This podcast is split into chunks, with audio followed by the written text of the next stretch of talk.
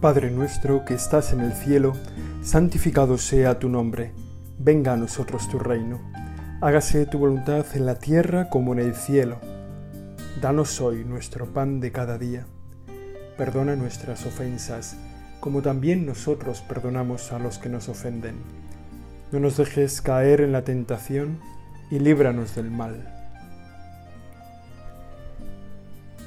Empezamos nuestra oración, como hacemos siempre, tomando conciencia de la presencia de Dios. De la presencia de Dios, quizá, posiblemente, seguramente, en nuestra alma, en tu alma en gracia.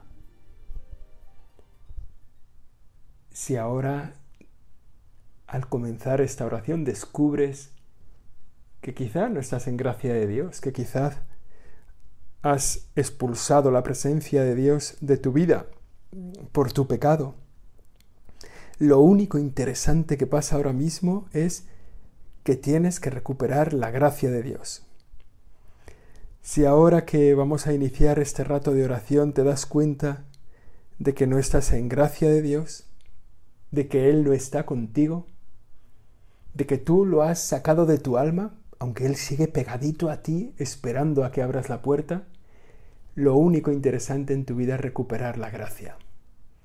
Porque Dios nos ha creado para tener la gracia, para tener su gracia, su presencia, no para que seamos unos desgraciados, unas personas que han perdido la gracia.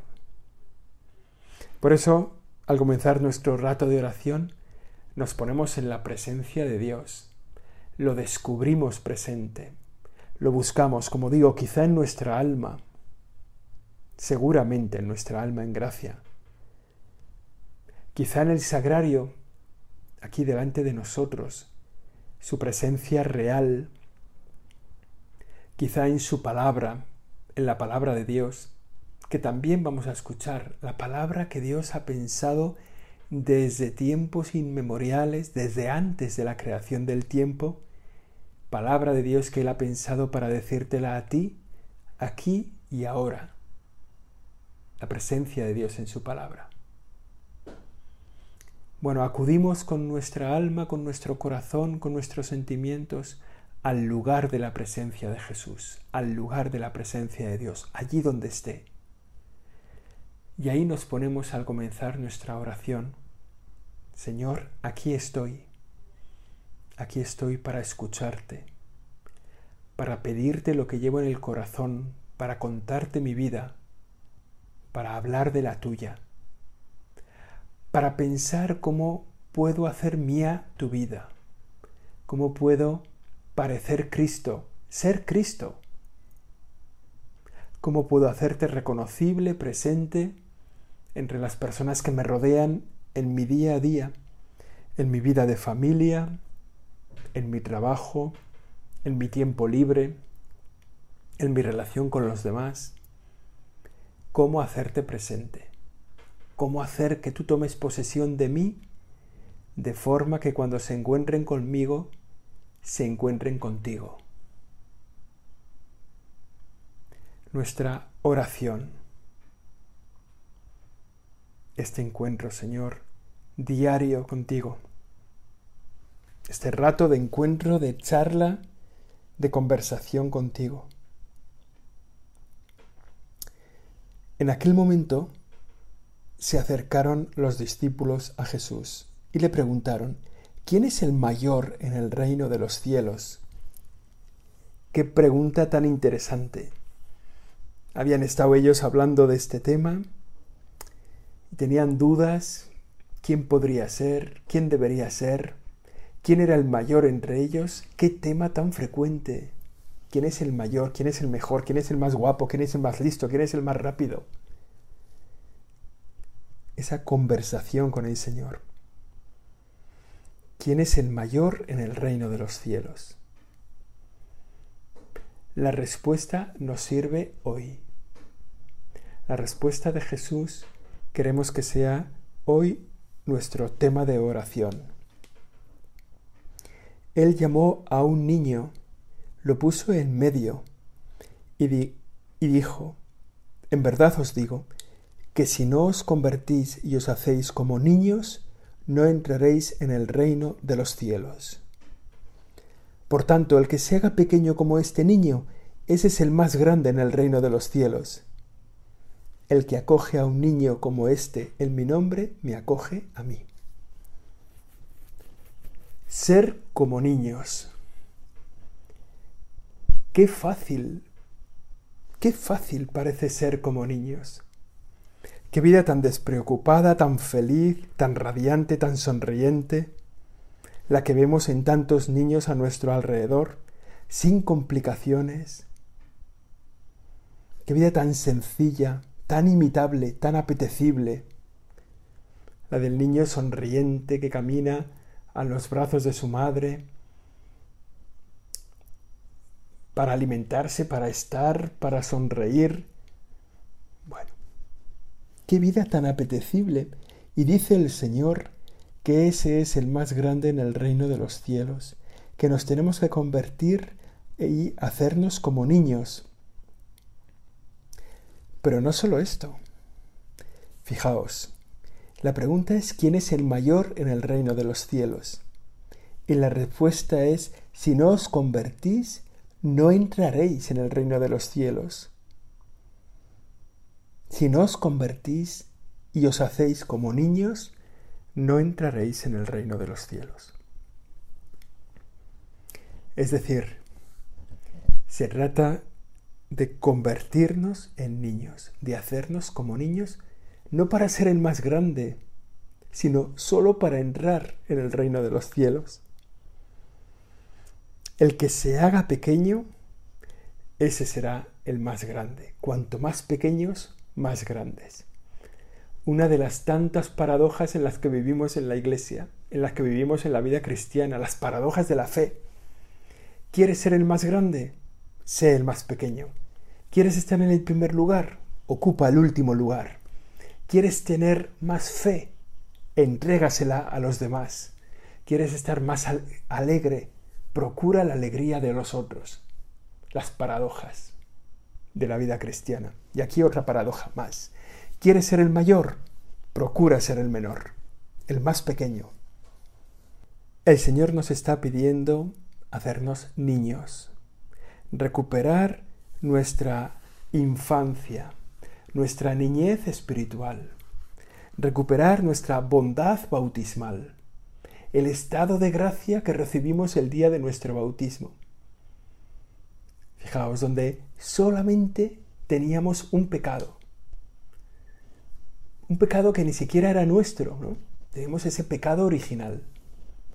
Solo un pecado. Un pecado que además habíamos heredado. Y ese día, el día de nuestro bautismo, entró en nosotros un río de gracia que lo llenó todo. Y ahora el Señor nos pide recuperar esa inocencia bautismal.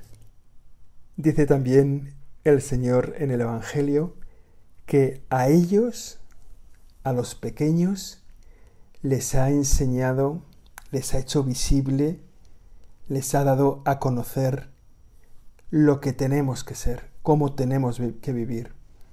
Se lo ha revelado a los pequeños. Aquí hay ese salto, ¿no? Cuando el Señor habla de los niños, se refiere a los pequeños, se refiere a los sencillos. La infancia espiritual es la de aquellos que no tienen doblez, en los que no hay engaño. Y las cosas importantes las ha ocultado a los sabios y se las ha manifestado a los sencillos.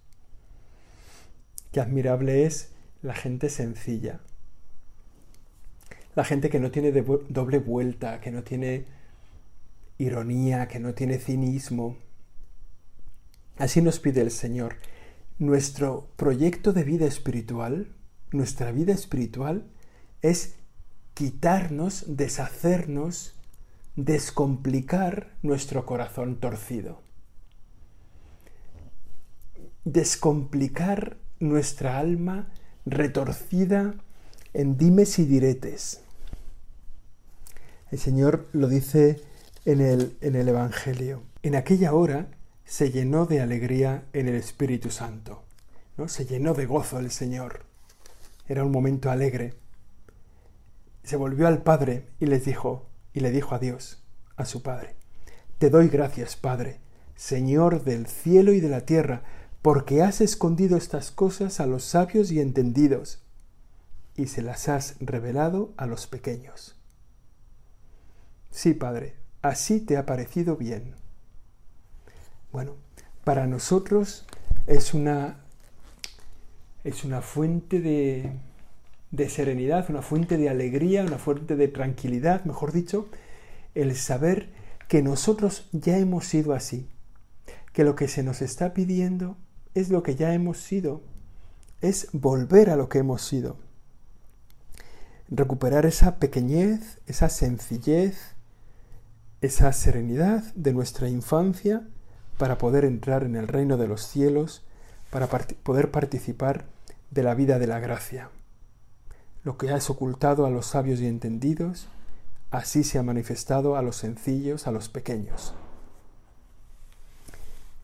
Fijaos, la infancia espiritual, el camino para alcanzar esa infancia espiritual, el camino para despojar de nuestra alma todas las adherencias que la raquitizan, que la esclerotizan, que la tienen ahí como apretada ahí.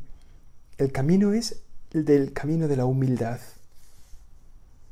La consecuencia de la humildad es la infancia espiritual. Los niños viven en una humildad permanente. ¿Qué es esta infancia espiritual? Bueno, no, es, una, no es una blandura, ¿eh? no, es, no se trata de gente blandita, no se trata de gente floja, ¿no? Hacernos niños es renunciar a la soberbia, renunciar a la mentira, renunciar al doble juego, renunciar al cinismo, la infancia espiritual es decir, descubrir, Padre, sin ti yo no puedo. Sin ti yo no puedo caminar, no puedo estar alegre, no puedo existir, sin ti no soy nada. Esa es la infancia espiritual, descubrir que sin ti, Señor, yo no soy nada. Y a partir de ahí, la confianza, vivir al lado del Todopoderoso vivir de su mano, de su presencia. Me acuerdo de un santo, San Camilo de Lelis, San Camilo de Lelis que vivía la pobreza y que era un hombre tremendamente entregado a Dios. Bueno, pues San Camilo tenía un discípulo, iba caminando un día con un discípulo al que no le podía ofrecer nada porque no tenía nada para darle. Era un joven que se había propuesto seguir el camino de vida de San Camilo y San Camilo no tenía nada para darle. Y lo puso a su lado para darle sombra en el camino. No tengo nada para darte, te daré mi sombra, para que camines más tranquilo, más sereno.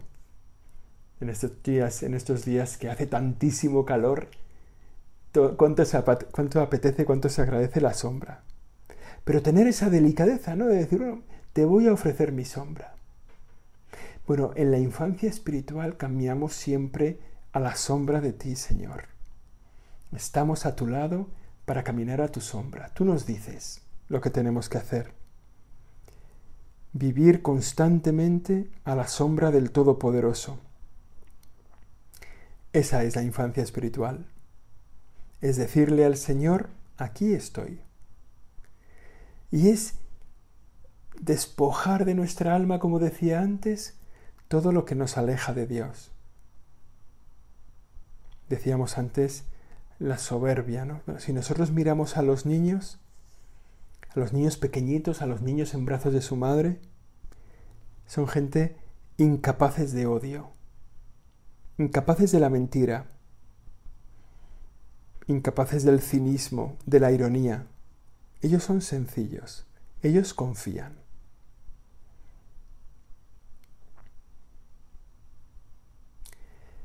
Decíamos antes que el camino para la infancia espiritual es la humildad, es darnos cuenta de lo que somos. Y en este camino es importante, en este darnos cuenta de lo que somos, de lo que tenemos que quitar del medio, en ese camino es necesario el encuentro constante contigo, Señor. Que tú nos vayas puliendo por dentro, que vayas quitando de nuestra alma esas adherencias. Decía, decía San Agustín, decía, lo esencial en la religión, lo esencial en la disciplina de Jesucristo, lo primero, la humildad. Lo segundo, la humildad. Lo tercero, la humildad. Cuando hablamos de infancia espiritual, hablamos de la meta. Tenemos que ser como niños si queremos entrar en el reino de los cielos. Y el camino para esa meta es la humildad. Lo dice San Agustín, lo dice la Iglesia, lo dice nuestra propia experiencia. Lo dice nuestra propia experiencia. En la humildad nos vamos haciendo más, más asemejados a Jesucristo. En la humildad, digamos, vamos quitando de nosotros todo lo que nos sobra, todo lo que la vida nos ha ido incorporando. En, el, en la Sagrada Escritura encontramos algunas veces textos bueno, que son, que son muy valiosos en relación a los niños. Siempre que salen los niños en la Sagrada Escritura, nos acaba cayendo una enseñanza. Una de las poquitas, muy poquitas veces que sale Jesús enfadado en el Evangelio, seguramente si decimos, oye, ¿dónde sale Jesús enfadado? Nos vendrá a la cabeza sin duda el testimonio de los mercaderes en el templo.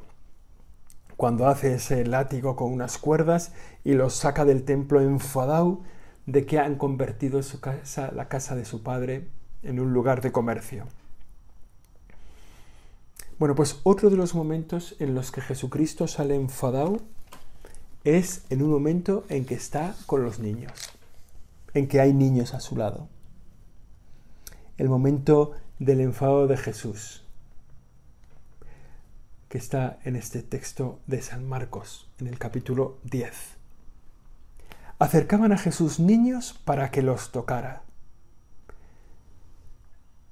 Si os acordáis, seguramente había transmitido, había trascendido esa bendición de Jesucristo que va tocando a las personas o que las personas que lo tocan a Él quedan curadas. ¿no? Esa cantidad de milagros había trascendido y las madres que quieren lo mejor para sus hijos les llevarían a sus hijos a ponerlos, como hacemos ahora, ¿eh? muchas veces, en la imagen de la Virgen del pueblo, en la imagen del Santo Patrono, acercamos a los niños como para recibir esa bendición. A Jesús, que era Dios Todopoderoso y que había realizado tantos milagros ya en su tiempo, en su momento, y que ya era conocido por esa fama, le acercaban los niños para que Él los tocara. Pero los discípulos les regañaban. ¿No? eso pasa muchas veces, ¿eh? los que están en torno al que tiene una cualidad o al que tiene una capacidad o al que tiene un mando, los que están al lado a veces son los peores para llegar a, a esa persona, ¿no? Le rodean, lo protegen, lo protegen más que... Bueno, tenemos experiencia de eso, ¿no? Lo difícil que es llegar a la persona que manda, ¿no? A veces lo difícil que es llegar a Jesús. Aquí los discípulos ponen... La respuesta de Jesús es, al verlo, Jesús se enfadó, se enfadó con los discípulos y les dijo, dejad que los niños se acerquen a mí, no se lo impidáis, pues de los que son como ellos es el reino de Dios. En verdad os digo que quien no reciba el reino de Dios como un niño no entrará en él. Qué palabras tan duras para los discípulos que estaban ahí a su lado intentando cumplir esa misión de que no le enreden al maestro. Dejad que los niños se acerquen a mí. De algún modo, en un niño vemos una persona que entrará en el reino de los cielos. Vemos a los que están en el reino de los cielos, en la forma de portarse, de tratar a su madre, en la forma de jugar, de manifestarse. Esa infancia que se nos pide, esa infancia espiritual que se nos pide, es un trabajo que tenemos que sacar adelante. Es un don y una misión, como decimos tantas veces en la vida de la Iglesia. Los niños que son sencillos, que confían, que están en las manos de Dios, nosotros eh, recibimos ese, en ese enfado ¿no? del Señor, Jesús se enfada, porque como dice, ¿no? de ellos es el reino de Dios. Los dones, recibirlos como los reciben los niños. Recibir los dones, el reino de Dios, como un don que se recibe, no como un mérito que se alcanza. Los niños nos enseñan que se agradecen los dones de Dios, el reino de Dios, como un don, no como un mérito. Estamos siempre puestos en una carrera a veces demasiado complicada y lo que nos pide el Señor es la sencillez. Lo que nos pide el Señor, dice el Señor en el, en el Evangelio, ¿no? De la boca de los niños de pecho te has preparado la alabanza. Bueno, son textos que nos permiten mirar cuál es la complejidad de nuestro corazón, cuáles ahora mismo cuáles son ahora mismo nuestras dificultades para estar contigo, Señor, qué es lo que tenemos que borrar de nuestra alma y qué es lo que tenemos que incorporar a ella. Cómo podemos ser cada vez mejores. Puede parecer difícil, también al Señor se lo decían, ¿eh? la dificultad, que tenemos que ser como niños. ¿Qué quieres decir? Que tenemos que volver al vientre de nuestra madre, le dicen al Señor. No, ya sabemos a lo que nos referimos, ¿no? Hablamos de nuestro corazón, hablamos de nuestra alma, de nuestro espíritu, de recuperar esa inocencia bautismal que decíamos antes. Es maravilloso, en, la, en la vida de la iglesia hay muchísimos santos, hay santos para todo, hay santos para todo. Hay algunos santos que son muy admirables, pero que son muy poco imitables. Pienso en, este San Simón el Estilita, que se pasó no sé cuántos años subido a una columna ahí en el desierto para alejarse de las tentaciones, para alejarse del mundo, para dedicarse a la contemplación de Dios. Hombre, es muy admirable, es muy poco imitable, ¿no? Si vemos la vida de tantos santos, pues a veces son un poco así. Pero hay una, hay una persona, hay, hay una vida que a mí siempre me ha ayudado mucho en esto de la infancia espiritual.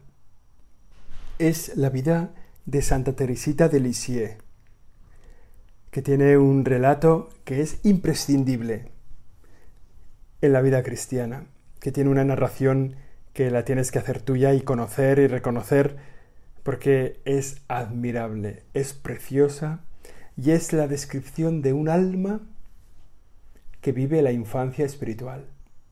Es, es encantadora. El libro se llama La historia de un alma.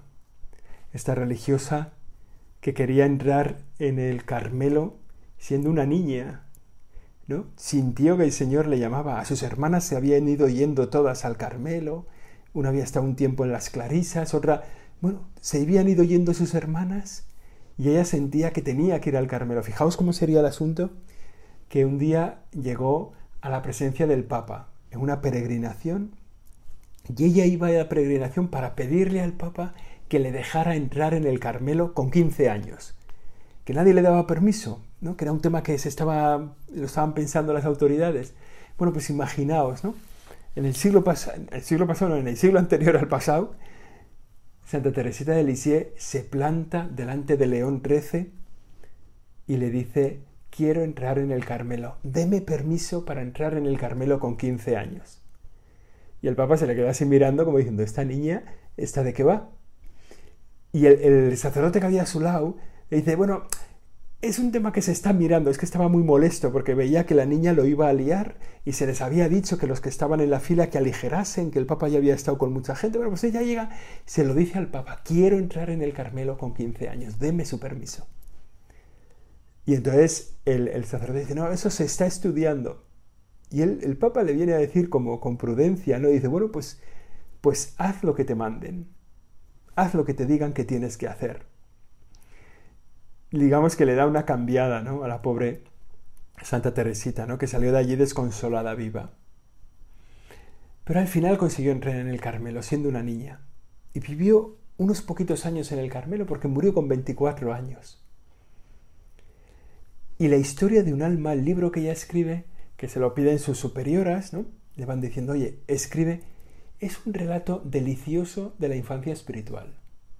Es un relato impresionante de cómo vivir serenamente el encuentro con Dios, la sencillez del corazón. Yo creo que es como un imprescindible de la vida espiritual. Cuando te sientas un poco un poco retorcido, un poco revuelto por dentro, un poco falto de sosiego, falta de paz, falto de paz, cuando tu oración sea hablar solo de ti y de tus cosas y olvidarte del Señor que está ahí delante escuchándote, cógete la historia de un alma. Hazle, dale una vuelta a la historia de un alma. Porque de verdad ahí el Señor vas a encontrar una santidad admirable e imitable, tan fácil como renunciar a tus complicaciones, tan sencillo como acabar con tus retorceduras del alma, para volver a la sencillez y a la humildad del encuentro con el Señor. El premio de este cambio de tu corazón, de este cambio de vida, es el reino de los cielos. Es recuperar no solo la paz, la serenidad de tu vida, no solo la descomplicación, no solo el, el, el vivir serenamente en paz. El premio es el reino de Dios. El que quiera ser el primero de todos, que sea el sencillo, el pequeño, el humilde, este camino de vida espiritual que es el camino de la infancia espiritual. Le pedimos al Señor hoy, Señor, que mires nuestra alma, que la sanes de sus heridas, que le arranques las torceduras del camino, que le devuelvas el aspecto que tenía el día de nuestro bautismo que nos devuelvas, que pongas en nosotros un corazón puro, como es tu corazón. Y que a partir de ese corazón puro nuestra vida recupere la frescura, la sencillez, la cercanía, la vida de los niños que se acercan a ti. Que la Virgen María, nuestra Madre, nos enseñe, nos recupere ese camino de la infancia espiritual, nos sostenga nos permita vivir como hijos suyos. Así lo pedimos al acabar hoy nuestra oración y el deseo de vivir en la presencia de Dios como niños. Dios te salve María, llena eres de gracia, el Señor es contigo. Bendita tú eres entre todas las mujeres, bendito es el fruto de tu vientre Jesús. Santa María, Madre de Dios, ruega por nosotros pecadores, ahora y en la hora de nuestra muerte. Amén.